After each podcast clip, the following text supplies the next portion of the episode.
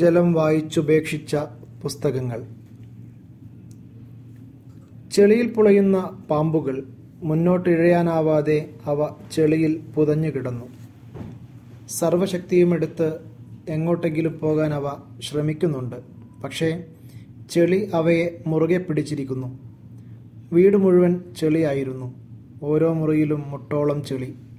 വീട്ടുപാത്രങ്ങളും വസ്ത്രങ്ങളും ചെളിയിൽ തളർന്നു കിടന്നു. അവയ്ക്ക് മുകളിലും താഴെയുമായി വീട് മുഴുവൻ പുസ്തകങ്ങൾ ചെളി പുതച്ച് കിടന്നു. ജലം വായിക്കാനെടുത്ത നോവലുകൾ, കഥകൾ, കവിതകൾ, ലേഖനങ്ങൾ, എഴുതി പൂർത്തിയാക്കാത്ത പുസ്തകങ്ങളുടെ കയ്യെഴുത്ത് പ്രതികൾ. വായിച്ചു കഴിഞ്ഞ് ഓരോ മുറിയിലും ജലമവ കൊണ്ടുവച്ചിട്ടുണ്ട്. മനുഷ്യന് വായിക്കാൻ പറ്റാത്ത തരത്തിൽ ചെളിയും പുസ്തകവും ചേർത്ത് ഒരു ഇൻസ്റ്റലേഷൻ ആക്കിയിരിക്കുന്നു. ഇതൊരു നോവലിലെ ഭാഗമല്ല, മഹാപ്രളയം നക്കിത്തോർത്തിയ എൻ്റെ വീടിൻ്റെ ഉൾവശമാണ്. കവളപ്പാറ ഉരുൾപൊട്ടി ഒഴുകിയ പ്രളയജലത്തിൽ ചാലിയാർ മുങ്ങിപ്പോയ ദിവസം, നിലമ്പൂർ മുങ്ങിപ്പോയ ദിവസം, അനേകം വീടുകൾ മുങ്ങിപ്പോയ ദിവസം, ഇരുപത് വർഷത്തോളം ഞാൻ ശേഖരിച്ച എൻ്റെ പുസ്തക സമ്പാദ്യം ഏതാണ്ട് പൂർണ്ണമായും നഷ്ടമായി. അമരകോശം മുതൽ ശബ്ദധാരാവലി വരെ ചെളിയിൽ കിടന്ന് ദയനീയമായി എന്നെ നോക്കി. രാമായണവും കൃഷ്ണഗാഥയും മലയാള വ്യാകരണവും എന്നോട് പറഞ്ഞു, ഞങ്ങൾ പ്രളയത്തോടൊപ്പം പോകുകയാണ്. അവ പോയി.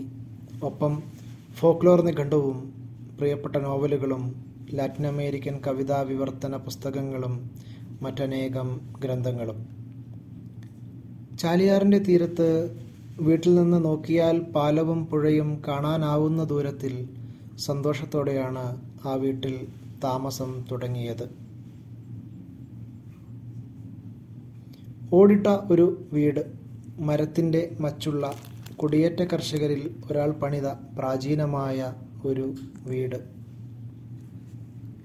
റബ്ബർ തോട്ടത്തിന് നടുവിലായി ഞാൻ സ്വന്തം വീട് പോലെ നോക്കിയ വാടക വീട്. നിലമ്പൂരിൻ്റെയും ഏർനാടിൻ്റെയും അതിർത്തിയിൽ ആയിരുന്നു അത്. മൈലാടി എന്ന സ്ഥലപ്പേര്. മഴ പെയ്യുമ്പോൾ നിറഞ്ഞു പെയ്യുകയും തണുപ്പ് വീഴുമ്പോൾ കനത്ത തണുപ്പ് അനുഭവപ്പെടുകയും ചെയ്യുന്ന ഒരു സ്ഥലം. ആ വീട്ടിലിരുന്ന് ചിത്രങ്ങൾ വരച്ചു, കവിതകൾ എഴുതി. ആ ചിത്രങ്ങളെല്ലാം പ്രളയത്തിൽ നഷ്ടമായി. കവിത എഴുതി വച്ച നോട്ട്ബുക്കുകളും നഷ്ടമായി. എനിക്ക് മഴയോളം ഇഷ്ടമുള്ള മറ്റൊരു സംഗതിയില്ല. എഴുത്തിലും വരയിലും മഴ നിറച്ചുകൊണ്ടാണ് ഞാൻ ജീവിക്കുന്നത്. ആദ്യ കവിതാ സമാഹാരം മഴക്കവിതകൾ നിറഞ്ഞതായിരുന്നു.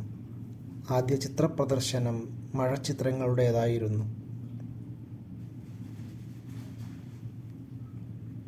മഴയുടെ സൗമ്യഭാവവും രൗദ്രഭാവവും എനിക്കറിയാമായിരുന്നു.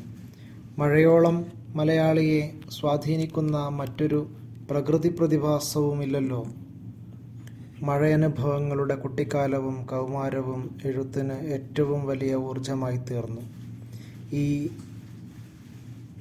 ഇന്നും മഴ കാണാൻ അത്രയ്ക്ക് കൊതിയാണ്. മഴയിൽ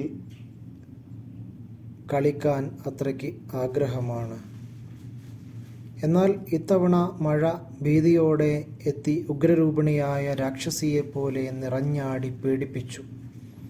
കവളപ്പാറയിലും പാതാറിലും ഉരുൾപൊട്ടി നിരവധി പേരുടെ ജീവനെടുത്തുകൊണ്ട് ചാലിയാറിലൂടെ അത് പാഞ്ഞു വന്നു. താണ്ഡവ നൃത്തമാടി. പുഴയിൽ വെള്ളം കയറി തുടങ്ങിയപ്പോൾ നിലമ്പൂരിലും പരിസരത്തുമുള്ള ആളുകൾ അത് കാണാൻ വന്നു. ടൂറിസ്റ്റ് കേന്ദ്രമായ നിലമ്പൂരിൻ്റെ വന്യ സൗന്ദര്യമായിരുന്നല്ലോ അത്. പാലത്തിലും പാലത്തിലേക്കുള്ള വഴിയിലും തിരക്കേറി. ഒട്ടും പ്രതീക്ഷിക്കാതെയാണ് സംഭവം കീഴ്മേൽ മറിഞ്ഞത്. രണ്ടായിരത്തി പത്തൊമ്പത് ആഗസ്റ്റിലെ ഒന്നാമത്തെ ആഴ്ച മഴ നിലയ്ക്കാതെ പെയ്തു. വയലും റോഡും ഒന്നായി. ചാലിയാർപ്പുഴ ഗതിമാറി റോഡിലൂടെ ഒഴുകാൻ തുടങ്ങി. ഓരോ മിനിറ്റിലും ആരും പ്രതീക്ഷിക്കാത്തത്രയും ജലപ്രവാഹം കൂടിക്കൊണ്ടിരുന്നു. ആളുകൾ കയ്യിൽ കിട്ടിയതെല്ലാം എടുത്ത് പ്രദേശത്തെ ഉയർന്ന സ്ഥലമായ നിലമ്പൂർ മുസ്ലിം ഓർഫനേജിലേക്ക് കുതിച്ചു. ശക്തിയിൽ പുഴ കരയിലൂടെ ഒഴുകാൻ തുടങ്ങി. മയിലാടി പ്രദേശത്ത് താമസിക്കുന്ന എല്ലാ കുടുംബങ്ങളും മയിലാടിക്കുന്നിലെ മുസ്ലിം യതീംഖാനയിൽ അഭയം പ്രാപിച്ചു. പുഴവെള്ളം വീടിനകത്തേക്ക് രണ്ട് മൂന്നടി ഉയരത്തിൽ കയറി ജലം പിൻവാങ്ങുമെന്ന് എല്ലാവരും വിചാരിച്ചു. അവിടെ ജീവിക്കുന്നവരുടെ ഓർമ്മകളിൽ ഒന്നും അത്തരമൊരു ജലപ്രവാഹം ഇല്ലായിരുന്നു. പക്ഷേ വെള്ളം രണ്ടു നില വീടിനെ പോലും വെറുതെ വിട്ടില്ല. സത്യത്തിൽ അന്ന് രാത്രി സംഭവിച്ചത് എന്തെന്ന് ആർക്കും അറിയില്ല. രാവിലെ നോക്കുമ്പോൾ ഓർഫനേജിനും അമൽ കോളേജിനും മയിലാടി മസ്ജിദിനും ചുറ്റുമുള്ള എല്ലാ സ്ഥലവും വെള്ളത്തിൽ. കടകളും വീടും വിളകളും വെള്ളത്തിനടിയിൽ. മുന്നൂറോളം ആളുകൾ അഭയം പ്രാപിച്ച മയിലാടി മുസ്ലിം ഓർഫനേജിലേക്ക് ആർക്കും വരാൻ പറ്റാത്ത അവസ്ഥ. കറണ്ടില്ല, മൊബൈലിൽ ചാർജില്ല. ഓർഫനേജിലെ അടുക്കളയിൽ യതീം കുട്ടികൾക്കായി സൂക്ഷിച്ചു വച്ച അരിയും ഉള്ളിയും മുളക് പൊടിയും ഉള്ളതുകൊണ്ട് ഇരുന്നൂറ്റി തൊണ്ണൂറ്റാറ് പേർക്ക് മൂന്ന് നേരവും കഞ്ഞി കൊടുക്കാൻ സാധിച്ചു. ഉള്ളി മുറിച്ച് മുളക് പൊടിയിട്ട് കഞ്ഞിയോടൊപ്പം കൊടുക്കും. രണ്ട് ദിവസം കഴിഞ്ഞ് ജലം ഇറങ്ങിയപ്പോഴാണ് ദുരിതാശ്വാസ സാധനങ്ങൾ എത്തിയത്. ഞാനും ഭാര്യ ജസീനയും മക്കൾ കാജലും ജുവലും ഈ ക്യാമ്പിൽ തന്നെ കഴിഞ്ഞു. മൂന്ന് ദിവസത്തിനു ശേഷമാണ് ക്യാമ്പ് വില്ലേജ് അധികൃതർ ഏറ്റെടുക്കുന്നത്.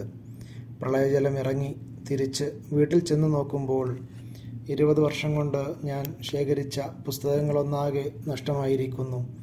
ഉരുൾപൊട്ടി അതോടൊപ്പം കലങ്ങിയൊഴുകിയ പശിമയുള്ള ചെളിയിൽ പുതഞ്ഞ് പുസ്തകങ്ങൾ കിടക്കുന്നത് കണ്ടപ്പോൾ നെഞ്ചു പൊട്ടിപ്പോയി. ഇനി പുസ്തകങ്ങൾ എങ്ങനെ തിരിച്ചു കിട്ടും? പുതിയ എഡിഷൻ വന്നതൊക്കെ പുതിയത് വാങ്ങാം, എന്നാൽ പ്രസിദ്ധീകരണം നിർത്തിയതെന്തു ചെയ്യും? കട്ടിലും കിടക്കയും ഇലക്ട്രോണിക് ഉപകരണങ്ങളും എല്ലാം നഷ്ടമായിരിക്കുന്നു. വീട്ടുപകരണങ്ങളും വസ്ത്രങ്ങളുമൊക്കെ പുതിയത് വാങ്ങി. പുസ്തകങ്ങളും കുറേ വാങ്ങി. പക്ഷേ നഷ്ടപ്പെട്ടു പോയ പുസ്തകങ്ങൾ ഇപ്പോഴും നഷ്ടമായി തന്നെ അവശേഷിക്കുന്നു. വിലമതിക്കാനാവാത്ത നഷ്ടമാണത്. എൻ്റെ കൂട്ടുകാരായ പുസ്തകങ്ങളെ പ്രളയം കൊണ്ടുപോയി. ഇടയ്ക്ക് എടുത്തു വായിക്കുന്നവ, ക്ലാസ് എടുക്കാനും പ്രസംഗിക്കാനുമുള്ള പ്രചോദനങ്ങൾ തരുന്നവ എല്ലാം പ്രളയം അപഹരിച്ചു. ഇപ്പോൾ പുതിയൊരു പുസ്തക സാമ്രാജ്യം കെട്ടിപ്പടുക്കുന്ന പണിയിലാണ്. യുദ്ധത്തിൽ എല്ലാം നഷ്ടപ്പെട്ട രാജാവ് പുതിയ രാജ്യം കെട്ടിപ്പടുക്കുന്നത് പോലെ.